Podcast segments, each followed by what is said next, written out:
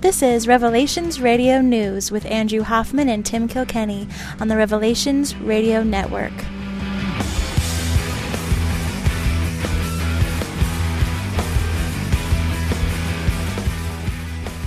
All right, welcome back to Revelations Radio News as we continue our interviews section of the podcast. We have James Corbett on the line, editor and podcaster at CorbettReport.com. He is someone that uh, Andrew turned me on to about a year and a half ago, and I've become, you know, quite a uh, quite a listener to his work. So, uh, James, thank you for being on the podcast.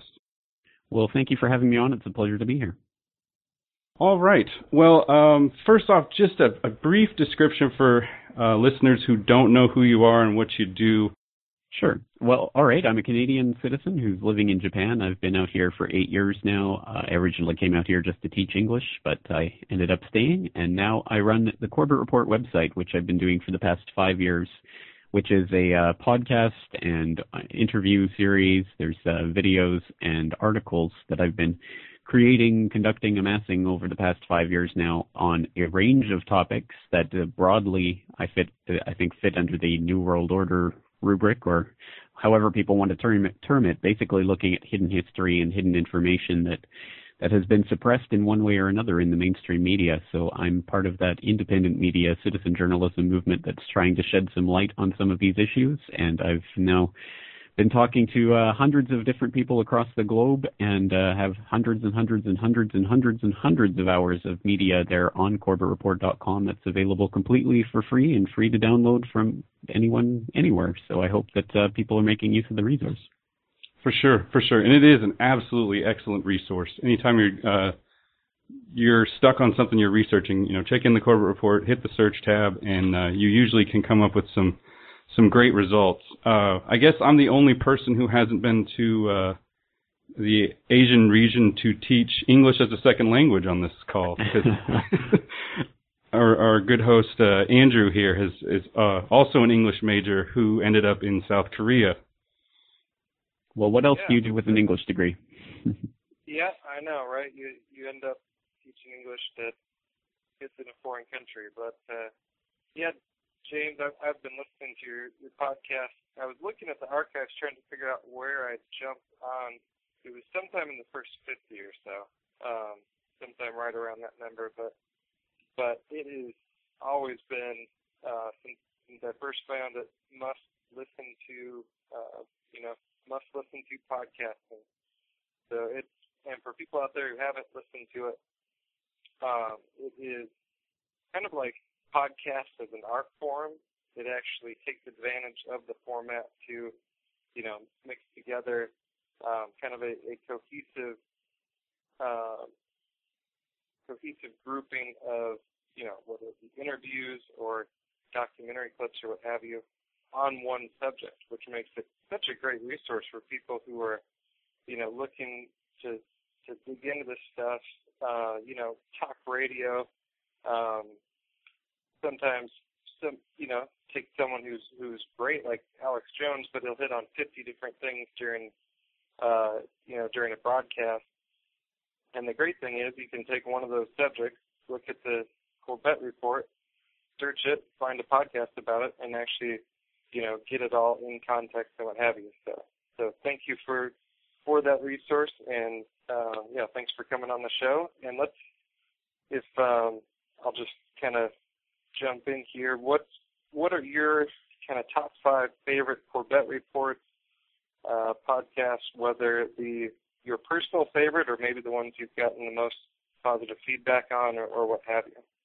Right. Well, you're exactly right. There are a number of different ways to look at it. So I will resist the temptation to look at the ones that I like from my own personal perspective, because obviously I have a, a different take on it, having you know created these episodes. But uh, but I mean, for for example, I could look back to episode uh, 25, "Shut Up and Eat Your GMOs," which uh, is probably not the the most total, uh, you know, final word on on GMOs and uh, why gene- genetically modified foods are, are uh, something we should be concerned about. But just in the context of where it was and and how it came together, I, I thought it it kind of said what I wanted to say in the way that I wanted to say it, and it's something that I consider to be the first real episode of the the series. If you go back to the, the very very beginning, there are some um, I, I think some pretty atrocious episodes as I was kind of finding my podcast legs. But uh, so episode 25 is one that kind of resonates with me. But in terms of top five it's very difficult, obviously, but I would say, for example, um, episode 33, Meet Edward Bernays, uh, was, uh, I think, a pretty interesting episode for myself personally, um, just discovering about Edward Bernays and, and who he was and the things that he was involved with. It was quite mind boggling. So I, I thought that episode pulled that information together in a pretty listenable format. Um, episode 45, PTech and the 911 software has been a particularly important one, and I, I still hope that people download and listen to that. I remember listening, re-listening to that one about a year later when I was doing some research for an article I was writing on PTech, and I myself was blown away by that episode. Of course, not by myself, but by the information that was contained in it. It's just, I, I think, really important and an extremely important piece of the 9/11 puzzle. Um, another one yeah, that I've always um, actually, James, if I, if I could jump in just on the PTech yeah. episode because mm-hmm. I that's one I can remember where I was. I was walking on like a, a new highway section that wasn't open yet to cars. So, you know, it's like one in the morning, and and I'm out for my, you know, usually twice twice a day walk and listening, and I was absolutely blown away because I had never heard about PTech, you know, and I, I uh, you know, watched 9/11 documentaries and what have you, but that was just you know, breaking new ground. Um, and it was absolutely an amazing episode. So yeah. and to this day, I mean, still. Well, to this day, there are still very few people, even in the 9/11 Truth Movement, who talk about that, that's, and I yeah. still think that's kind of amazing, considering how bombshell that yeah. information is. Yes. Yeah, absolutely. I'm sorry for the interruption, but I no problem. No, please, please uh, feedback is always welcome. Well, um, I, another episode that I've always had a particular soft spot to was uh, episode 107. It's uh, Lessons in Resistance Noncompliance, and I just like the way that episode came together. And uh, it was another one where I was re-listening to it after I put it out. You know, as I I often do, as I scramble to put the episode out, and then afterwards I listen to make sure there were no big mistakes. But uh, I was li- re-listening to that one, and I thought, yeah, that one came together really well. Um, uh, another one that I think is, is interesting is episode 123, Meet Smedley Butler. And that yeah. was interesting. Talking about uh, Major General Smedley Butler, one of the most uh, decorated Marines in, in the history of the Marine Corps, who uh, wrote a book, War is a Racket. Um, he basically talked about how um, how he was just a gangster for capitalism and how all of his service was really just going towards maintaining the uh, the the status quo, the the, the type of system that uh, the the U.S. government was attempting to bring in. He also blew the whistle on a plot to overthrow the government of the U.S. and institute a fascist dictatorship. And yet, still, very few people actually know Smedley Butler or who he was. But uh, but that was an episode where I put it out, and and it was one of those episodes where I was working on it, and I thought it's not. I just don't think it's coming together. I'm not sure I'm getting the point across. I'm not sure this is working. And then instantly after putting that out, I got dozens of emails from people uh, saying how great an episode it was, how much they enjoyed it. Um, new listeners saying, "I just found your report through this and it was great." So it, it, that, that's the kind of thing. Every time I put together an episode and I'm just not sure that it's getting across or I'm not sure it's going to have an effect, those are always the episodes I get the most feedback about. So I don't know what or, law of the or, universe that is. Or or when you do a, a video about uh, kind of spoofing the official story on 9/11, and it's kind of a, a comedy Yeah. satire video, and it takes the world by storm. So Yeah, exactly Yeah. right. You never, ever, ever know what's going to uh, hit that nerve and, and capture people's imagination, which is why I think you just have to keep doing it and uh, just not stop and not wait for the feedback and not, you know, wring your hands about it. Just leave it up to uh, leave it up to everyone out there to to do with as they will. So for the fifth one, I guess I'll choose I'll choose the most recent one, um, episode 243, a message to the future, because it's completely and utterly and totally and 100% completely different from from anything I've done before, really. Um, it was the the the idea, of course, is just me talking to to the future, a a message in a bottle that I'm sending out to the future that some future generation might find. This is an idea that I've had kicking around for years now, literally for probably four or five years. I've thought about doing something like this, but I've just never known how to do it or how it would come together or what, how it would be received or or any of that. So uh, just uh, earlier this month, yes, earlier this month, I was uh, sitting there and I thought, well, why not why not record it and just see how it goes? And I recorded it, and it it's not perfect by any means, but it is just so different from what I generally do that I thought it it's kind of noteworthy in and of itself. Um, it's not it's not documented rigorously, and it's not uh, it's not interspersed with clips and things to make it entertaining. It's really just me talking to camera for half an hour, which I guess can be pretty boring. But uh, but it's on an important subject, so I I thought it was a kind of step out there. I, I haven't done anything like it before, so I may or may not do things like that in the future. But at any rate, it was a bit of an experiment, and I thought it turned out fairly well, and I've gotten quite a bit of positive feedback about it, so I'm happy with that. Yeah, I I re- really enjoyed that. That was. Uh, like you said, it, it was something totally different, and it was, uh, yeah, I thought it was very well done and, and covered some things, and it does make you uh, kind of think about the bigger picture. You know, yeah. it's not just about current events; it's about, um, you know, our the next generation and the next generation after that, and when you kind of extrapolate out things that are happening, it, it is kind of a scary prospect. What will be left in the future? You know, will things keep going this way, or will hopefully the you know the pendulum swing back away from this kind of totalitarian uh, nightmare that we seem to be walking into back towards freedom? So, um, yeah, I, I think that's definitely a, a great place for people to start, and then just kind of whatever subject they're into, there's report on it more likely than not. So.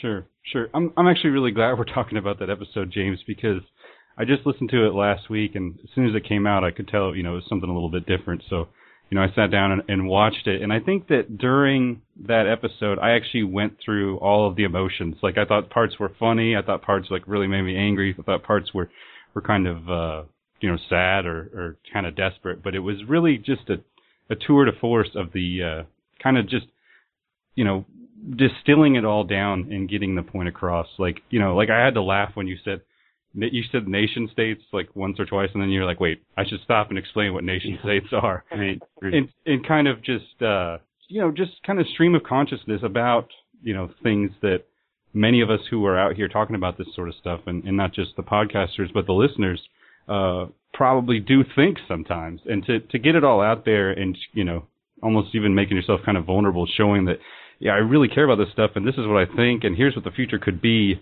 You know, what can we do? And then to end it on a positive note about the human spirit and and uh, and just uh, overcoming was, I thought it was a, a really great podcast too. So it's kind of cool we got a chance to talk about that one. Well, that that was important to me to to end it on that positive note because obviously, if I didn't think there was a chance for the future, I wouldn't be here doing this at all. So, um, so to to my mind, there there is hope for for future generations, and there there is something that we can do in our generation to affect that change. And I just want to convey that point in every possible opportunity that I have because I don't want this message to be one of people giving up or, or that we're inevitably going to lose this battle. I think we have to uh, to keep on fighting no matter what, and uh, and basically, well, I mean, we do what we can, and the rest is up to God. So that's uh, that's basically all we can do. Amen to that. All right. So, Andrew, do you have any final thoughts on on the top five? I think that uh, the PTech one was huge, and I actually was going to toss out one of mine that I thought was absolutely unbelievable. I think Andrew actually sent me a text, the you know the day or two after it came out, and said you got to go listen to this one. And that one was uh, rem- remembering not Fletcher Prouty, but it was one back in December. It was uh, Michael. No, no, no. I should know this. David Kelly. Yeah, that one. Was, was that was the one who was killed in West Virginia?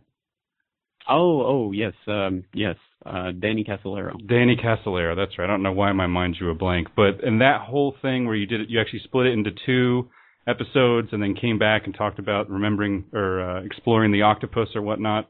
And then even to the point where in the middle of that podcast, you actually stop and said, also of you know I am not planning on killing myself anytime soon, and do not you know which is what Danny Casolaro had said to people, you know, before he ended up dead and supposedly was uh, suicide. And that was just one of those ones where I had never heard of this. You know, there was like they had that episode had everything. There was a unsolved mysteries clip in there. I mean, it was just amazing. So. Um, well. I'm glad to hear hear that because it is an important story, but that's one of those episodes I felt so frustrated about because there is simply just too much to possibly cram into even two episodes. I think I could have done five or ten exploring all of that, and I probably should and probably will do interviews with some of the authors who've written about it in the future because there's so many different aspects that that story touches on. Yeah. And I really just glanced the surface of it in those episodes. And that was, uh, pardon my uh, ignorance here, but now that was a different software than the PTech software, right? Well, uh, that's not exactly clear. Okay. Uh, we don't really know the pedigree of the PTech software, but there is basically the idea that there has been a lineage that came through that Inslaw PROMIS software. The Inslaw, that's right, yeah. Yeah, Inslaw was the name of the company that, that developed this software on a on a uh, uh, not a grant, uh, a contract with the Department of Justice, but the Department of Justice basically ended up stealing it, and uh, and so Inslaw has been involved for decades in a battle, a legal battle with uh, with the Department of Justice to try to gain compensation for the software that was stolen from them. And uh, basically, it's it's of course been pilfered off into the system and been tinkered with uh, by intelligence agencies who used it as backdoors to spy on other other intelligence agencies and governments around the world. So it's it's already in such a web of deception that I don't think we can ever quite sort it out from this side. But uh, but I think the implication is that PTech didn't just spontaneously come out of nowhere. Right. It was probably part of that in- intelligence agency kind of world from which PROMIS came from and obviously has been adopted and adapted and updated for you know the 20 years or so in between the the original PROMIS and when PTech came along. So so I think it is an iteration of the same type of technology but I don't think we'll ever quite hammer down that pedigree Sure, sure. And for listeners, uh, that is episode 209, Requiem for the Suicide of Danny Casolaro, and it splits off and actually goes to episode 210, Hunting the Octopus. Some uh, some some amazing podcasts, I, I have to say. So, um, Andrew, do you have any thoughts? Like, what what maybe you want to talk about your favorite one, uh, Andrew? Well, I mean, PTech's got to be at the top of the list. I also enjoy, um, you know, some of the areas that I've looked into, uh, eugenics, propaganda, so all Sure. the stuff on Edward Bernays and what have you. But as far as the uh, the software, it's interesting that you know PTech was marketed as risk management software. So it's kind of interesting, even in the you know in the government's own agencies and the big corporate world, you know that quest for security is really where the problem is. You know, just like which Yeah. the, the police state is their promise to us for, oh, this is to keep you safe and what have you. Like, oh, PTech is to, uh, you know, manage risk and protect you from outside forces. When in reality, that that's what's letting the the trouble in. So. It's an excellent point because it brings up the underlying point that it's always our insecurities that they play on in Mm. order to provide us with their so-called solutions. And I guess the the corollary to that is that if we don't have insecurities, then we don't need their system at all. So they have to create these these insecurities in us, and they do that through all sorts of different means. And uh, for example, I mean, just through advertising, they make you feel insecure about yourself and your your your body odors and whatever in order to sell you products. And it's the same it's the same idea writ large when we talk about government and security. I mean, they just try to make you feel insecure about fanaticist Muslims or, or whatever the, the boogeyman of the moment might be. And um, and basically, if we detach ourselves from that system and find a way to live outside of it, then uh, we don't have to rely on them for their solutions, and we don't have to rely on their so-called quote unquote security. Well, and I think that that segues into something we were going to talk about later, but I guess we could we could kind of jump into it now, um, because your kind of a, approach to solutions that is something um, that you do cover on the podcast quite a bit, and I think is quite possibly the most difficult area as far as alternative media goes. Um, and you kind of touched on it on a recent episode too, the negative side of it, where it's like, oh, you question the official story. Well, tell me what actually happened and give me Oh. proof. Yeah. You know, so that that attitude, um, and it, you hear kind of similar things where it's like, like, well, you're saying there's like this big evil system behind everything. well, what are we supposed to do? And you know, it's like you're supposed to have this the silver bullet solution that solves everything in in five minutes. But um, what are some solutions? Because you certainly don't seem to be someone who uh, who believes in in political solutions to the problem. I, I certainly don't, or at least not anymore. Um, certainly, I've, I've evolved over the, the course of the, the podcast through my research and through the different things that I've been, you know, bringing on board. And I, I would say I've, I've come quite a long ways from when I first started in a lot of different respects. And one of those respects, I think, is the idea of politics as some way of solving these these problems or these crises. And I I I must admit, back in 2008, for example, I was quite excited about the Ron Paul revolution and what it promised, et cetera, et cetera. But uh, I think now, four years on from that, and uh, a little bit older and wiser, I, I think certainly things like uh, Ron Paul and, and what he's brought to the table has been important in waking people up to some of these issues and educating millions of people who may never never have heard of it from any other source about some of the issues that are important. But uh, in terms of providing a, a solution, I think I've come around to the viewpoint that we have to really stop waiting for some political savior to come from you know Washington D.C. to to help everyone you know dispense freedom to people or something as if it's something that can be given from on high. I think we have to understand that we have to uh, not rely on on the political uh, side of things. We have to rely on ourselves, our our family, our friends, our community, the people that we actually know and interact with. And uh, and of course, the the definition of that is expanding as we get into this internet connected age. But but we have to uh, to start thinking of it in terms of not what system are we combating or what are we fighting against so much as what system are we trying to bring into place? What kind of community do we want to live in? And uh, and in that regard, I think you're right to say that uh, it's extremely difficult to present solutions to people because often if it's not the solution they want to hear, they just pretend you didn't say it. So uh, so people want to hear some sort of quick fix solution. Yes, you you go to a, a voting booth and you pull a lever once every four years and everything will be solved. When of course, absolutely 100% it is not that simple. It does not work that way.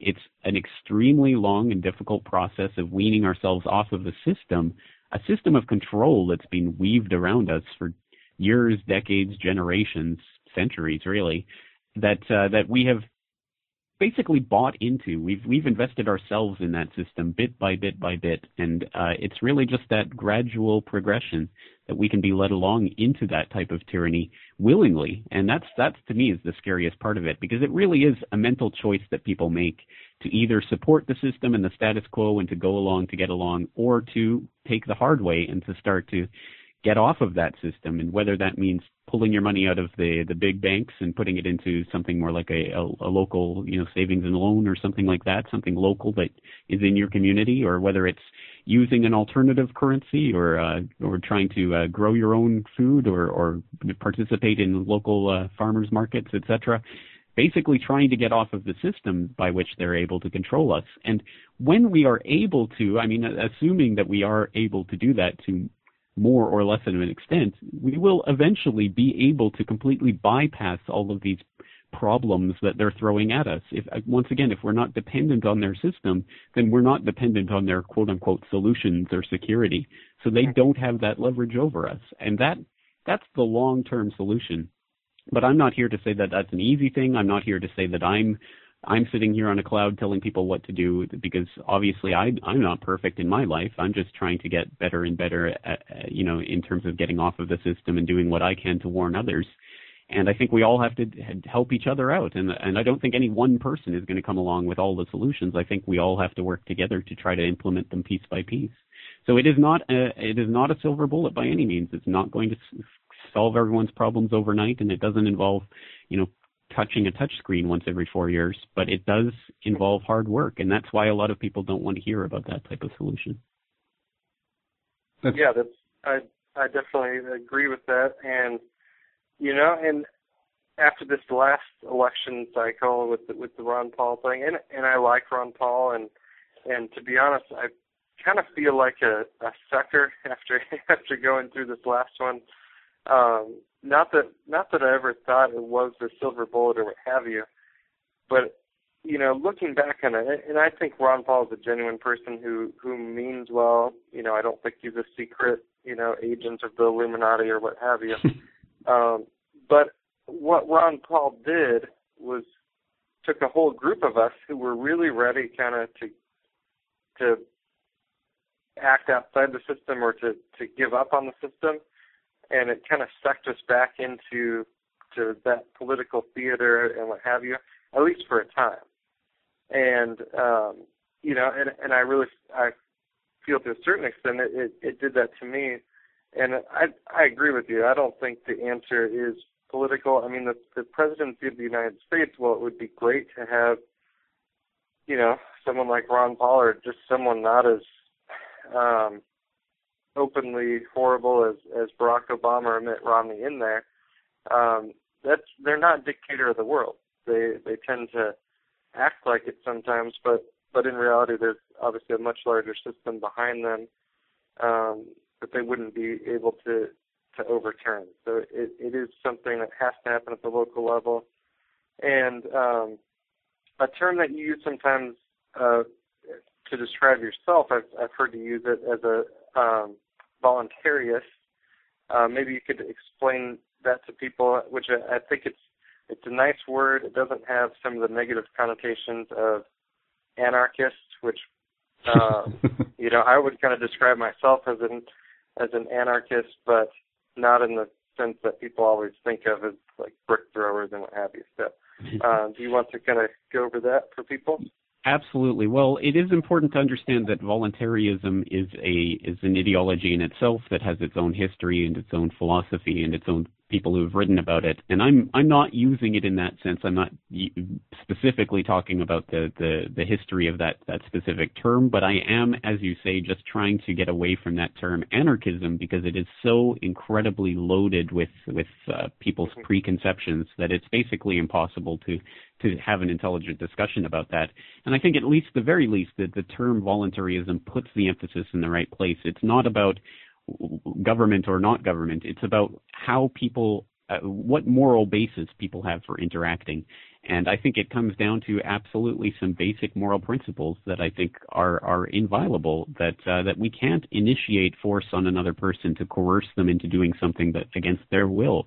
I think that's uh, fundamentally immoral. And uh, and whether you want to dress someone up in a uniform and call them a you know a law enforcement official or whatever and and pretend to bestow that power on them it doesn't make it any less immoral. So i think it has to come down to the the question of who has the the moral authority to act and in what way. And i think if we just removed the the any pretense that there is any right of a government or agency or whatever mythical institution they want to create to come along and tell people how to act and to coerce them into doing it and to use violence if people resist. If we can get away from that system, I think we're at the very least on the right track. Because uh, because ultimately, I think there people have just been convinced uh, somehow, for some reason, some way that that governments have this this uh, ability to do things that no one individually has the right to do. So I can't come along and tell you that you have to pay me a certain amount of your paycheck, or else I'll send men in you know uniforms with guns to come and put you in a cage, and if you resist, I'll kill you. But somehow we give that, we bestow that right to the to that mythical collective we that somehow doesn't exist, but but we give its force by by putting these institutions into place. And uh, and if we just take a moment to really examine that system and look at the underlying belief, I don't think we can be honest with ourselves if we adhere to that belief that it's wrong, immoral to use force against others to to make them do things against their will, and yet we're willing to do that in the case of uh, of government agencies. If we're being completely consistent with ourselves and our philosophy, I think we have to eliminate that. So, so I went through, I think, what probably what is a pretty usual progression from something more uh, looking at, at, at it from a minarchist perspective. Well, yes, we need less government. We need to, you know, constrain government, et cetera, et cetera. To to the, I think the only philosophically consistent position one can take once you've arrived at that point, which is, well, actually, no, government itself is the problem, and it doesn't matter if you have the nicest, most uh, most uh, generous, most well-meaning person in that position of power. It's still a position of power that is in and of itself immoral and uh, just just its existence is uh, is I think part of the problem. So uh, once again, I think polit- politics is not going to be the answer because I think it is, is fundamentally at the base of the problem. Right. I, I I couldn't agree more. I was actually just sharing with Andrew that uh, you know my progression as of late. You know, I started off kind of uh, as a libertarian and as a podcaster and kind of ind- independent news hound or whatever, trying to look, trying to listen to other people's podcasts and whatnot and this this anarchism anarchy you know anarchism uh term kept coming up you know repeatedly and that like James I've heard you use it several times and I've even heard you know Andrew here use it and I just you know just to kind of uh validate what you guys were saying earlier about the uh evil connotations like the the first thing I pictured was like a a person like a, a person with a black ski mask throwing a Molotov cocktail like that's what an anarchist is and that's you know that's what I had been led to believe it was. But just last week, we actually had a, a, a good guy on here, uh, Sean McCraney, and we interviewed him, and the conversation drifted in this direction. He says, "Yeah," he says, "I'm a Christian anarchist," and I was like, "All right, that's it." You know, Andrew had fi- had mailed me this book, you know, months ago called "Anarchy and Christianity" by Jacques Ellul. And I thought I got to read this book because I got to understand what's James talking about, what's Andrew talking about. Now I got Sean talking about it. So I went and read it, and I have to say it's it's a it's a very interesting position. First of all, it's not a, at all what I was led to believe it was the stereotype of anarchism. And one of the things I found most interesting is that it's it's biblically sound. Like it's a it's a position that you're going to struggle against the government, kind of like you were saying, because government, the institution, is the problem. So there will never be a government that's going to be good enough. So you have to constantly struggle against it. And I think that's actually a very good position to be in for uh, Christians because we, if we really take a look at the Bible and think of, you know, think this through, there's never going to be a right government on this planet because we're all human, we're all fallible, and you know, it's just not going to happen. So to constantly struggle against a government until you know, uh, you know, uh, what you know in, until there isn't a government i think is a good is a good way to go. Because any government that i think that most christians are going to value is probably you know the government of god. Like when you know who knows you know uh, as we head into the future what that would look like. But i just think that it's actually a very valid position to have and but on the on the other hand you got to get over the, the the absolutely negative connotation that goes with the word anarchism Unfortunately, so I think that that's exactly right, and um, yeah, it's just it's one of those nuts to crack because it's been I think obviously it's an idea that's that is fundamentally revolutionary. So so to allow people to have that kind of idea or to openly discuss it is of course verboten. So what happens whenever there's an, an idea that's that's not only worth discussing but really necessary for us to discuss in order to progress? It becomes one of those topics that they can just create a word or a term that instantly has negative associations so that people don't talk about it. It's the exact same way that 9/11 truth, etc., is labeled as conspiracy theory, so that it can shut off a vast majority of the population from even looking at it. Yeah, that's that's a great point, and, and one of the things maybe it's because I was uh, an English major and have kind of a similar background um, as you do in some ways, James. But I, I enjoy the way you look at words and the, you know how when they're turned into slogans and how they lose their meaning and what have you, and, and how you work work. Uh, you're going to discuss the subject, you know, you work to define what it is you're talking about and what do you mean by these terms. And it's something that, uh, you know, is, is absolutely necessary. Something that Orwell talks about, not just in 1984, but in, in his essays on, you know, like the word democracy and how that mm-hmm. just been emptied of any any real meaning or what have you. So, um, and I, I think that's kind of it's how some something you know, and what what Tim's referring to. Um, you know, here's and you know, Tim and I are are both Christians, and we, you know, when you go and and read the Bible, and when you've had some of the background in, you know, looking into events like 9/11 and realizing that that much of the world is not as we're told it was, then you kind of realize that the things that um, you know are stereotypically quote Christian in the media, uh, pro-war, uh, you know, Republican and what have you, also have absolutely nothing to do with with that belief system and with the Bible. So I think, um, you know, kind of the process of digging down into what do we mean by these words, what does um, where do our belief systems come from, is is something that um, you know I've enjoyed listening to to you explore it, and um, it's something all of us need to do. So I think um, I, don't, I don't know if there's maybe um, I kind of took it down a rabbit trail, but if I could kind of jump back, what do you look at when you look at this whole um, kind of New World Order system? What do you look at as kind of the, the cohesive force behind it, or do you think it's just uh, chaotic? What's your take? I don't think it's chaos, and I think that that's one of the things that is thrown out for us to to believe in in our current day and age. We we have to believe in just random events that just kind of follow each other in in time, but don't really follow each other causality wise. And I think that's something that's been thrown at us for for decades, generations, centuries now. That uh, that everything is disconnected. It's just random things that happen, and we shouldn't bother to look into that. I think definitely there is a cohesive force behind this, and and it is an ideology. It's a it's a belief system. In some respects, I think it wouldn't be too far to say that it is a religion that uh, that we are fighting against here. Mm. It's it's um.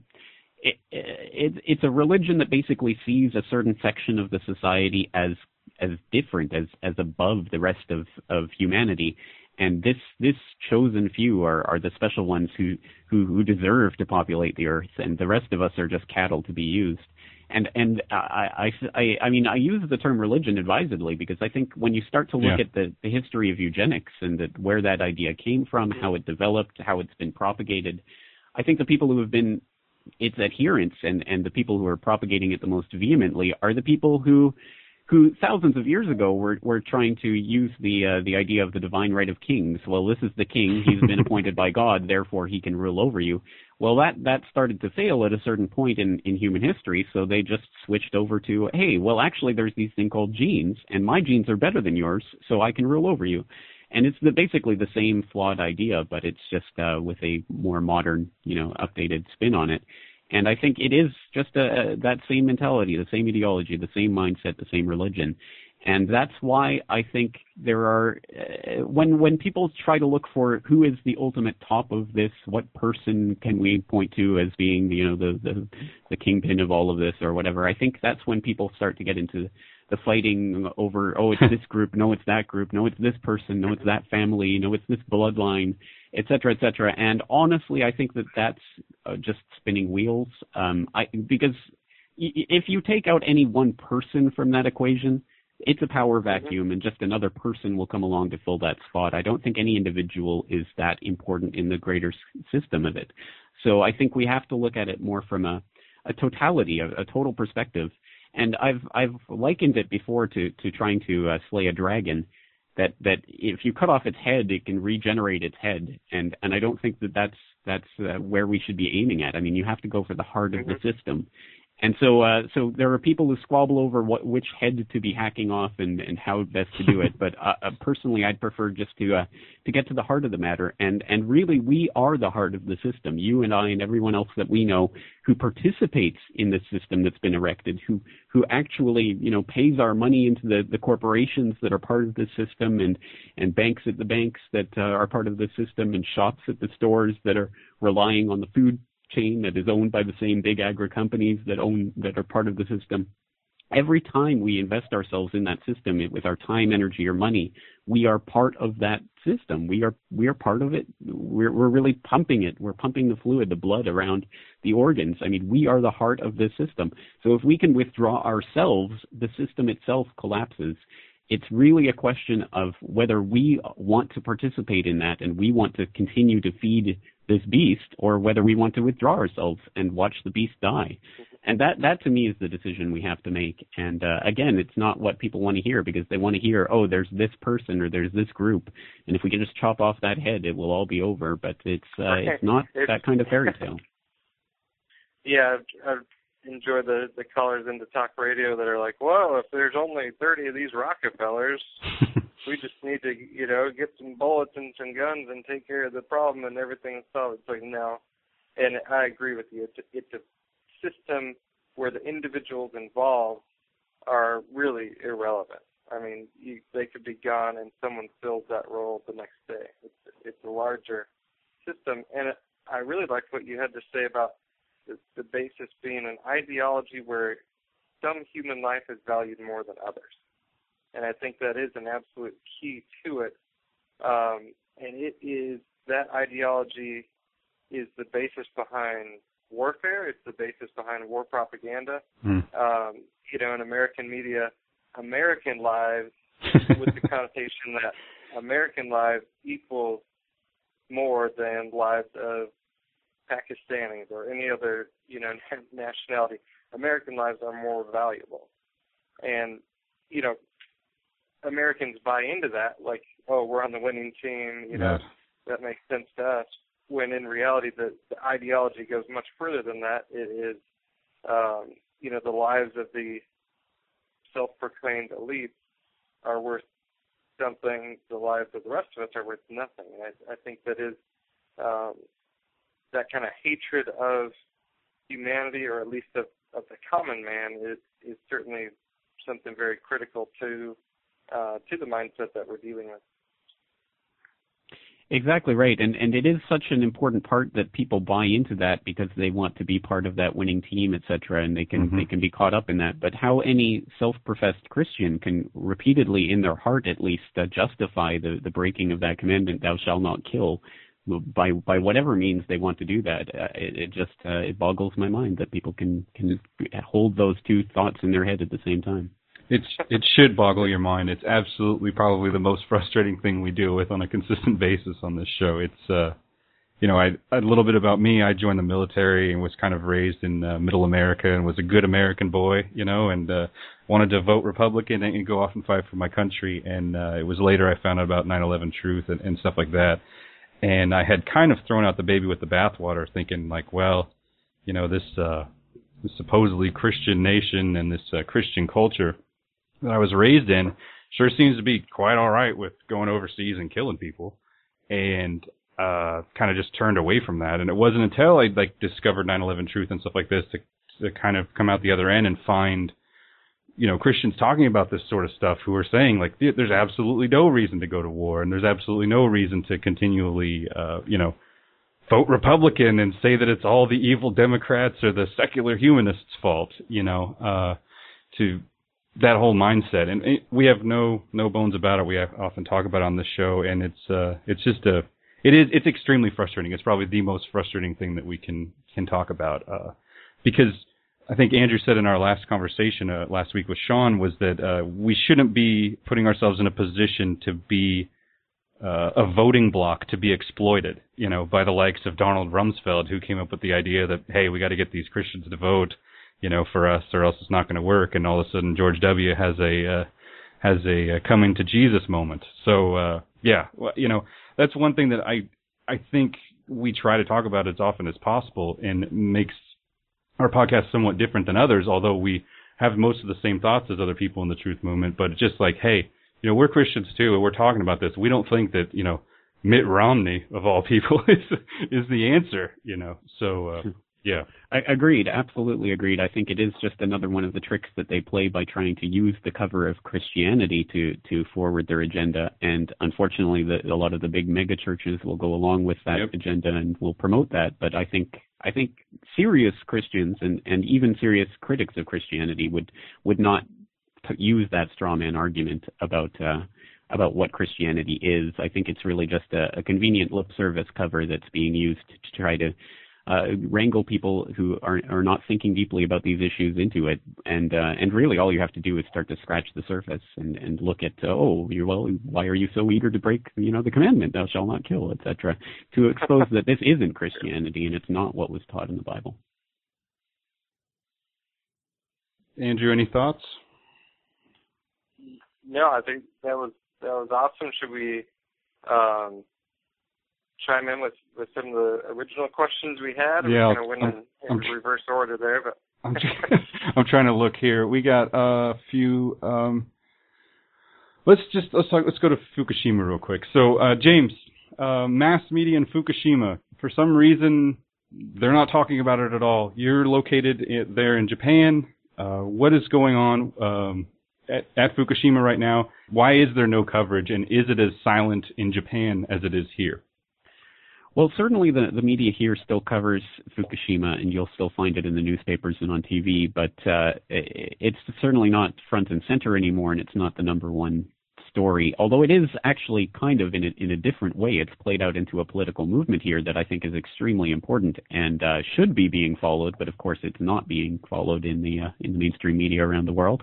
But uh, but basically, back in December, uh, TEPCO, the Tokyo Electric Power Company, announced that uh, the reactors at Fukushima Daiichi were in cold shutdown, and basically that means below boiling point of water, so they could be effectively, you know, cooled to the point where they're not going to uh, to spontaneously start to react, and they're not going to boil off the water anymore, and they're not going to continue their their reaction. So, so that they they declared cold shutdown, problem solved except for the fact that there are still leaks all over the plant in various places. They're still uh, having problems even finding room to store all of the, the radioactive water that's uh, that's running off. Uh, they're paving over a vast section of the, the ocean floor where the uh, the leaks have taken place because that's basically the only thing they can do now to try to make sure that that radioactive sediment at the bottom doesn't start to spread, etc. So um, there's all sorts of things going on, and probably the most concerning, not only for the people in Japan but people around the world, is reactor uh, number four. And the containment, the building for num- reactor number four is where they were storing the spent fuel pool. Uh, they had a, in the spent fuel pool they had 1,300 plus uh, re, uh, fuel rods mm. that are filled with uh, radioactive uh, fuel, MOX fuel that uh, that is extremely toxic, extremely radioactive. And this building is itself extremely unstable at the moment. It was damaged in the ori- original earthquake and tsunami it is at the moment still in a very precarious situation, and there are a lot of people who are concerned that in the event of a big earthquake in the area, it will simply topple over. And in that event, if uh, the, the fuel rods, uh, the spent fuel pool containment is breached, then uh, basically all of that radioactive waste is going to go straight up into the atmosphere. It will be bigger than Chernobyl. It would be bigger than anything we've seen um, on the, in the history of the world. So it would be a major, major cataclysmic event and it's one that uh, has been talked about a little bit here and there in the uh, in the mainstream media, but not very much, and for obvious reasons. So the latest on that is that TEPCO has done some tests of how they're going to start removing the rods from the fuel pool in that building. And they've they've rigged up some cranes, etc. And they I think they removed two fuel rods out of the 1,300 plus. Hmm. And uh, you, you, some of the uh, stories that were written about those two fuel rods that were removed were interesting because they made it almost seem like the problem was over, that they'd removed them all or something. It was it was really bizarre the way some of these stories were written in a kind of sly, not in a wink way to make people think that the situation was under control. But they're in fact not going to actually start getting underway with that removal operation until December 2013. So until that point, basically the world is a nuclear hostage to uh, to whatever earthquake or tsunami or whatever comes uh, Fukushima's wow. way. So uh, still a very precarious situation in a lot of ways. But uh, uh, beyond that, I think one of the most important things to come out of Fukushima was the fact that over the several months afterwards, um, reactor after reactor came offline. Uh, Japan has 52 nuclear reactors, uh, four, six of which were at Fukushima Daiichi. So the, uh, over the pre- proceeding several months, they all started to come off offline one by one for checks and maintenance and to make sure that they were up to standards, etc. And so there was a brief period earlier this year when uh, Japan was completely nuclear power free for a period of a couple of months, and then they restarted two of the reactors. So right now, two out of the 52 reactors are currently uh, operational, and um, and there's been a huge huge anti-nuclear movement here that's been growing and growing to the point where over the summer they were getting out somewhere in the neighborhood of well over 100,000, as much as 200,000 if you believe the organizers, as little as 14,000 if you believe the police, hmm. were flooding the streets of Tokyo on a weekly basis, uh, doing protests outside the government buildings and even outside the prime minister's office. And this eventually resulted even in the prime minister actually meeting with uh, some of the representatives of that protest movement about the idea of uh, of scrapping nuclear power. A uh, government commission was set up to examine the future of uh, Japan's nuclear energy policy, and uh, basically it was examining a few different possibilities whether they should basically go ahead with nuclear power as planned, getting as much as 30% of the uh, the nation's electricity from nuclear power by I think the 2030s, whether they should go down to about uh, 15% or whether they should scrap nuclear power altogether. And amazingly, unbelievably, earlier this month, the the, uh, the government panel came back and recommended that they do scrap nuclear power altogether. Wow. That they stop uh, building, that they don't build any new reactors, that uh, and that they eventually start decommissioning all the old reactors after 40 years of operation.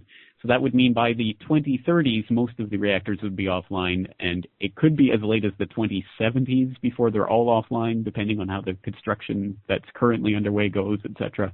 But however that works, if it is implemented, and of course it's just a policy uh, recommendation at this point, but if it is implemented, that would mean nu- Japan would be nuclear free by at least the middle of the, the, the century. So, so that is a significant movement, I think, um, in, in terms of going from a, a, nation so dependent on nuclear power to one that is actually envisioning a, a nuclear free age, which I think is uh, is good because of the, the, the as we've seen the reactors, the way they're designed, the type of uh, uh, fuel they're using, etc., is just basically designed in a horrific way that leads to uh, cataclysms that can affect the future of humanity. So I think we do have to transition off of that, and uh, there are lots of different suggestions on how to do that. And I think uh, Japan has a real opportunity here to to be at the cutting edge of that type of uh, energy revolution to see what other ideas there are out there. Sure, sure. And yes. I actually learned quite a bit from you on, on what's going on with uh, Fukushima. All obviously from your website. Uh, I guess we should give that out now. It's a FukushimaUpdate.com. Is that right? Yeah, that's right. All right. And um, one of the things that I didn't know was that uh, what one of the reasons we have the nuclear reactors in the form that we have them is so that the, uh, they can use the weapons grade uranium or uh, turn them into weapons. They can weaponize the uh, the the uh, is it uranium or spent fuel rods? They can weaponize them. Yeah, the uranium can be enriched uh, okay. enough that it, it can be used in, in uh, as material for for nuclear weapons. So, so that's basically the in the 1940s, in the 19 early 1950s, as the this uh, technology was developing. Obviously, as the U.S. was trying to to stockpile its uh, its own nuclear weapons and trying to work with and creating more nuclear weapons, there needed to be some sort of way to to eh, get this this system of of enriching uranium online and and how are they going to introduce this to the public and how are they going to find sites to do this et cetera et cetera. And basically they hit on the idea well why not just sort of create a nuclear energy industry basically around this very premise? And that's exactly how the nuclear energy industry was was formed how it came to be how it is in the in the state that it is today. And it neglects the fact that there are have been on the drawing boards for, for decades now alternatives to this uranium-based uh, fuel reactors.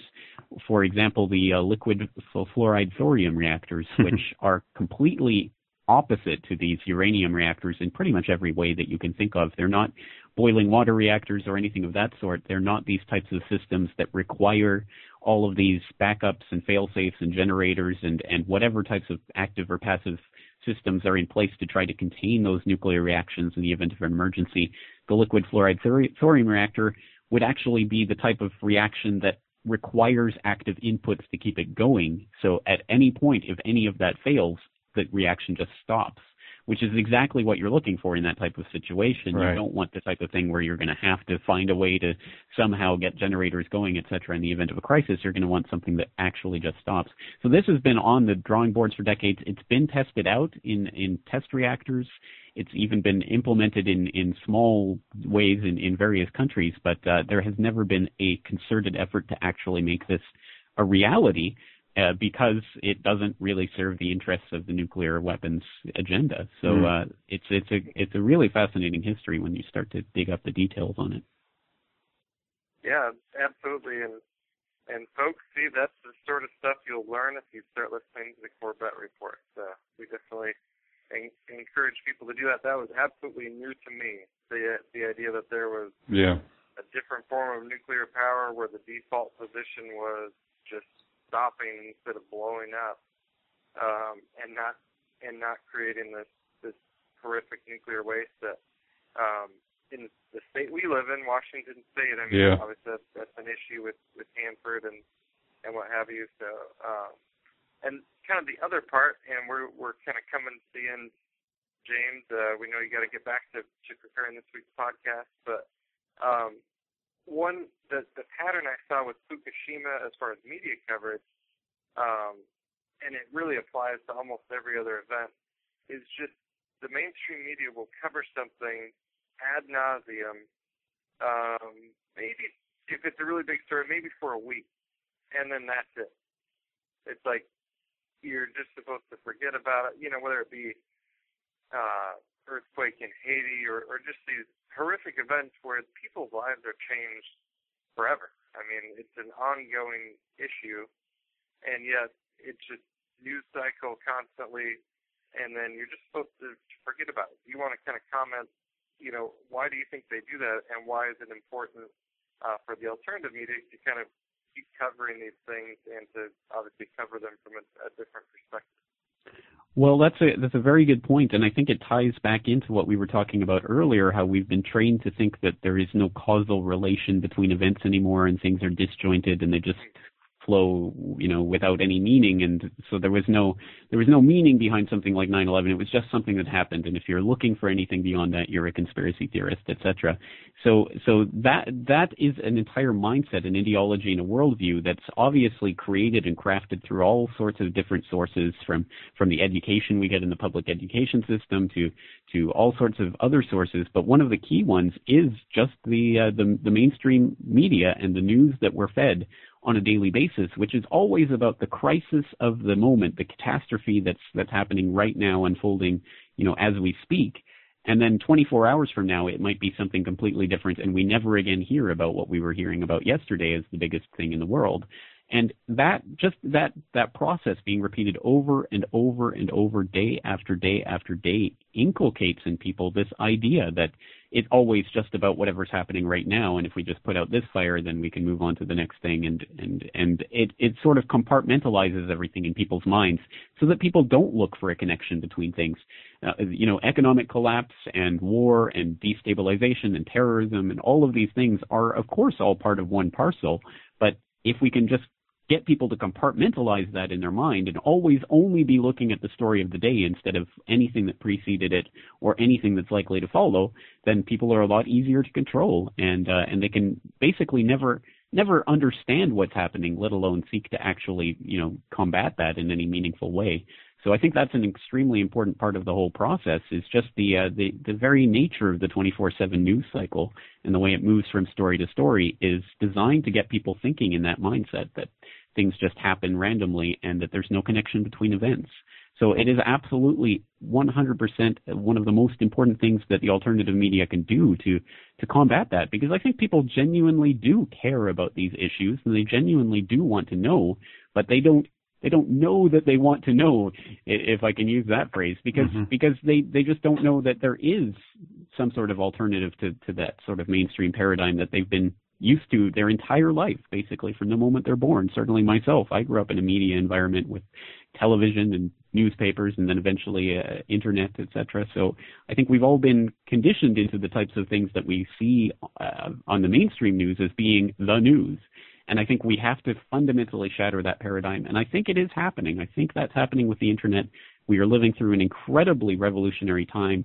And of course, that can be a, a good thing. It can be a, a horrific thing in many ways. And I mean, it's obviously going to lead to struggles and confrontation and violence and and and well, bloodshed in various parts of the world. But uh, but at any rate, I think humanity still has the chance to fight back against this. All is not lost, and uh, and people have to start looking for and supporting those alternative sources of information that are helping to highlight some of this. Yeah, I couldn't couldn't couldn't couldn't agree more. Couldn't put it any better. So, is there anything else that you might want to cover before we wrap it up here? Well, I'm just uh, going over uh, my notes for our conversation, and I, I was noting talking about the, the podcast in general, and and talking about podcast podcasting versus uh, cable news or, or talk radio or the various other types of media. And I think it is important to talk about the ways that, that podcasts have Uh, in in really changing the nature of the, of the conversation, because cable news, talk radio, etc., have these these program formats that work very well for disseminating information in a certain way, but podcasting is such an open art form, and it, as as you said earlier, and I did like that description. I, I blush at the the idea that it's being used to, to describe my own work, but I, I really do think it is a type of art form because it, it truly can be anything that the person wants to do. There's no constraints whatsoever, and it can take whatever form the person uh, wants to to take. So, so for my mind, it's always been interesting for me when I've been doing this for the last several years, and I've been, had the opportunity to to uh, talk to and, and see a lot of other people doing this work. And it's interesting. So many people, when they get into this, immediately want to have a talk radio program. And for me, it was it was absolutely not something that I was really gunning for or aiming at. I, I didn't really care one way or another about talk radio per se. I just wanted to get the message out. And for me, the most efficient and, and productive way of doing that was through podcasting because uh, because basically in in talk radio or, or other types of formats like that, I mean you're you're limited by what you can go into in depth and what you can talk about in terms of um, you know highlighting what you're talking about with clips etc becomes more difficult when you're doing it in a live environment but if you have time to go back and, and edit things in and out etc then you you can really craft something and I think uh, I, I, I hope that shows in my podcasts, and I certainly do think it sh- shows in a lot of my favorite podcasts that I listen to. That people take a lot of care in preparing it, and uh, and I think that that's such an expansive medium that there's really a lot to be done with it. And of course, the best thing about it, I mean, it's available anytime, anywhere to anyone in the world with internet access, and uh, and you can't beat that. So so I think podcasting is a great medium, and I certainly hope there are more people out there who will get into it. Um, in the sense that I don't think everyone has to be a podcaster or everyone has to have their own website, etc. But for people who are on the fence and thinking about doing it, all I can possibly say is to go for it because what what do you have to lose? I mean, what's the worst that could happen if you decide you don't like it? You just scrub it from the web and never talk of it again. But but if it works out, I mean, you can really truly affect people in ways that you would never ever imagine. And uh, certainly that's that's been the case with me. I never ever in my wildest dreams ever thought i would have a website let alone that i would be doing this let alone that this would be having such an effect. And i get feedback from people all over the world every day and it's uh, it's just an amazing amazing thing to me. I never ever expected it. So so if you are out there and you are wavering on this. I always say the more the merrier. I think we need more voices in the mix and more people out there helping to spread the, the, the word and the information. So I hope people uh, will take that to heart and will hopefully uh, start this for themselves because uh, I think there must be people listening to us right now who could probably do a better job than I do, and uh, and I want to see them do it. Certainly, certainly, and a better job than uh, than, than we do too. It, it's interesting that you mentioned the podcast as an art form because it was listening to the Corbett report that I started to realize, like, wait, so all he's done is taken the audio from a certain video that I've already seen and put it in here, but it really puts together a, a much more cohesive uh, medium, you know, a much more co- cohesive uh, piece of media.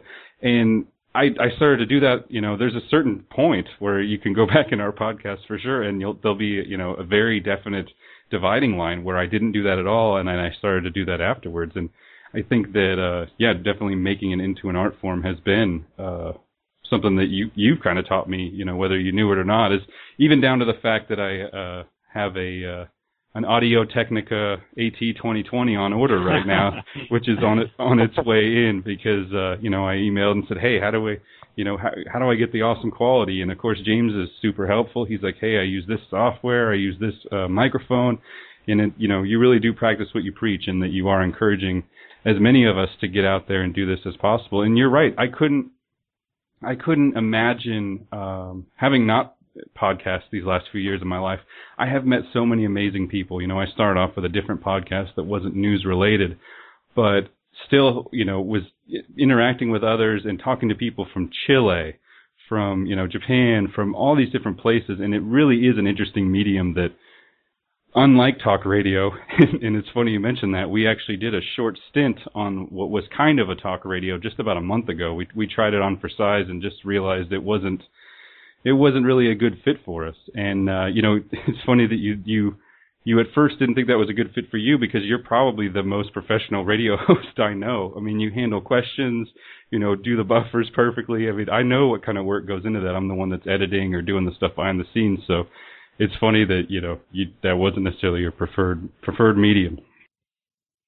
Well, it is it is kind of funny that I've ended up in talk radio despite having kind of resisted that for so many years. But uh, but I'm I'm attempting to do it in in its own way. Obviously, it's a different medium, so it requires a different approach, and you can cover topics in a different way. So I'm hoping to uh, to get better at that, and I think uh, I am getting my radio voice. But I still think podcasting is for me is I mean fundamentally the Corbett Report will be I probably always for me it will be fundamentally about the podcast that's where I think I've done my greatest work and where I really try to concentrate my energy. So, so that's uh, that's what I'm doing, and I, I just want to say that I cannot stress enough how great that feedback is to hear that other people are are picking up on that message and and are trying to uh, to to take this to heart and to do it themselves. That's that's the only feedback that I really need to hear because uh, once again I'm not saying that I have all the answers that I'm always right about everything but as long as as long as you can get other people to start doing it for themselves, then they then they can start to understand it from from this perspective that it's about a conversation and it's about us all getting involved in that conversation, and that will only be for the better. Even if we disagree with each other on this or that issue, we can still come together in this great conversation and add ourselves to that mix instead of just being passive recipients. And now that we have this technology in our grasp, at our fingertips, I mean, it is easier now than at any other point in human history to reach hundreds, thousands, tens of thousands, millions of people. It's just a mind-boggling time to be living in, and uh, I'm just so so. I guess we're all blessed to be living in it. Yeah, absolutely. And and if I could just kind of chime in on that, um, one of the great benefits of podcasting versus other mediums. I mean, can you imagine going back and watching a cable news show from even seven days ago, much less a year ago, it it would just be totally worthless. It's pretty much totally worthless the same yeah. day. yeah. But but you could take you know a, a a podcast on a certain issue, which is how you know the Corbett report is is arranged, and that's timeless. You know, it, it's like reading a book on a subject. You you can go back to it, and it's still relevant to to what's going on today because it's all um, you know, kind of one thing, and that, that's absolutely, you know, a, a great resource for for everyone out there. Whether you know whether they come to your work right away or come to your work in 10 years or 20 years or 30 years, it's, it's still going to be um, beneficial. And, and I think, you know, one quick question I have is, was it right away that you decided to do it kind of topically, or I remember you used to have kind of a news segment where it was current events and then go into the the topic. What what was the the evolution of that that format? I think it was always meant to be a one podcast around a certain topic and to explore that topic thoroughly because I, I myself came at it from listening to, to talk radio specifically to Alex Jones and I, I was mm-hmm. greatly influenced by his work and, and mm-hmm. things he was talking about, but it was always somewhat not frustrating, but I, I saw that there was the need for, for that that type of focused taking a look at one subject and trying to bring all the threads together in, in one in one format because uh, something like the Alex Jones show, it's great for all those different subjects. But as you say, it might cover dozens mm-hmm. of different subjects in one radio show. So if uh, so, I thought saw well, if you could just really pursue one and try to get all the threads together, you could do that. So that was always kind of the impetus behind it. And then uh, somewhere I think around episode 20 or so, I started adding the the real news segment at the beginning because it was somewhat frustrating that something that I talked about a few years, a few weeks ago would be popping back up in the news and things would be developing, but I wouldn't be covering them, and that felt wrong somehow. So, so that was my attempt at trying to bring in some of the news to that, and then eventually that got split off and became Sunday Update, its own video series, and eventually that series was discontinued, and now I cover news in various other ways on my video and radio show. So it's it's an evolving process for sure, but but the podcast has always been intended to be that one subject covered in as much depth as possible. And I think really the the the apt analogy is a documentary. I mean, it, it's an attempt to be an audio and now video documentary at basically every week, just a one hour documentary around one subject and trying to explore it in all the different ways possible with the uh, with what we have at our fingertips. So, so that's wh- how it came about. And uh, again, it's still a work in progress, but uh, but it's it's still exciting to put together new episodes and see how they come together and see the types of feedback I get and, you know, try to adjust from there. Yeah, and as someone who puts together a podcast, you know, it, it takes one to know one, and I know how much work goes into it. And uh, yeah, you, you definitely put a lot of work into this stuff, and it shows, and it's it's, it's a useful resource. And I think another important point to cover real quick is just that you know, while we do live in this golden age that is absolutely amazing, I couldn't agree more. It may be a small window. You know, it may be a small window. So, you know, if people can go to Corbett Report and, and find the episodes that they're interested in, download them and save them to your own hard drive and maybe even purchase the DVD archives because, uh, you know, who knows how long that this, uh, this glorious, this golden age of podcasting, I guess, will, will be around. Well, that's what I always stress. We we don't know how long we'll be able to use the the internet in the way that we're using it now to freely communicate, or at least you know in quotation marks freely, depending on what services you're using, etc. But I think the future is more and more about uh, Twitter and YouTube and Facebook and these giant websites that can basically act with uh, impunity unilaterally to decide what can and cannot be shared and how it can and can cannot be shared, and and they will be the final arbiters on everything. So until we get totally shunted off into that system, and personal websites, etc., are made, uh, you know, deemed illegal and, uh, and and horrific because of the types of, you know, free speech that people have on them. Um, until that happens, I think we have to use this window, and that's that's basically what I'm doing. I mean, I'm I'm uh, trying to put as much effort as humanly possible into this while we have it, because I know it's not going to uh, to last forever. So, or it, it might might not last forever. Let's not be completely yeah. I guess that, that's that's true. It, we don't know for sure, but we're just you know something to be to be careful about. I guess it's about time to wrap it up here. How can people get a hold of your work and support you, James? Well, the one-stop shop is corbettreport.com. That's C-O-R-B-E-T-T report.com. And as I say, it's got, uh, well, probably thousands of hours of media now, completely free, freely available for download. I just hope people will make use of that resource. If they find something valuable, I hope they'll share it with others. And if they want to support my work, um, obviously not until they've gotten used to my work and, and know that they want to support it, but if they do, I sell uh, DVDs and I have a subscriber-only newsletter that uh, that comes out once a week. So those are basically the main means of my support, and I rely on the kind- kindness of strangers. And thankfully, there are many kind people out there, so that I can continue to do this. That's right. That's something that's we we should mention that you do this full time. That you did this part time for quite a while, and now you do this full time.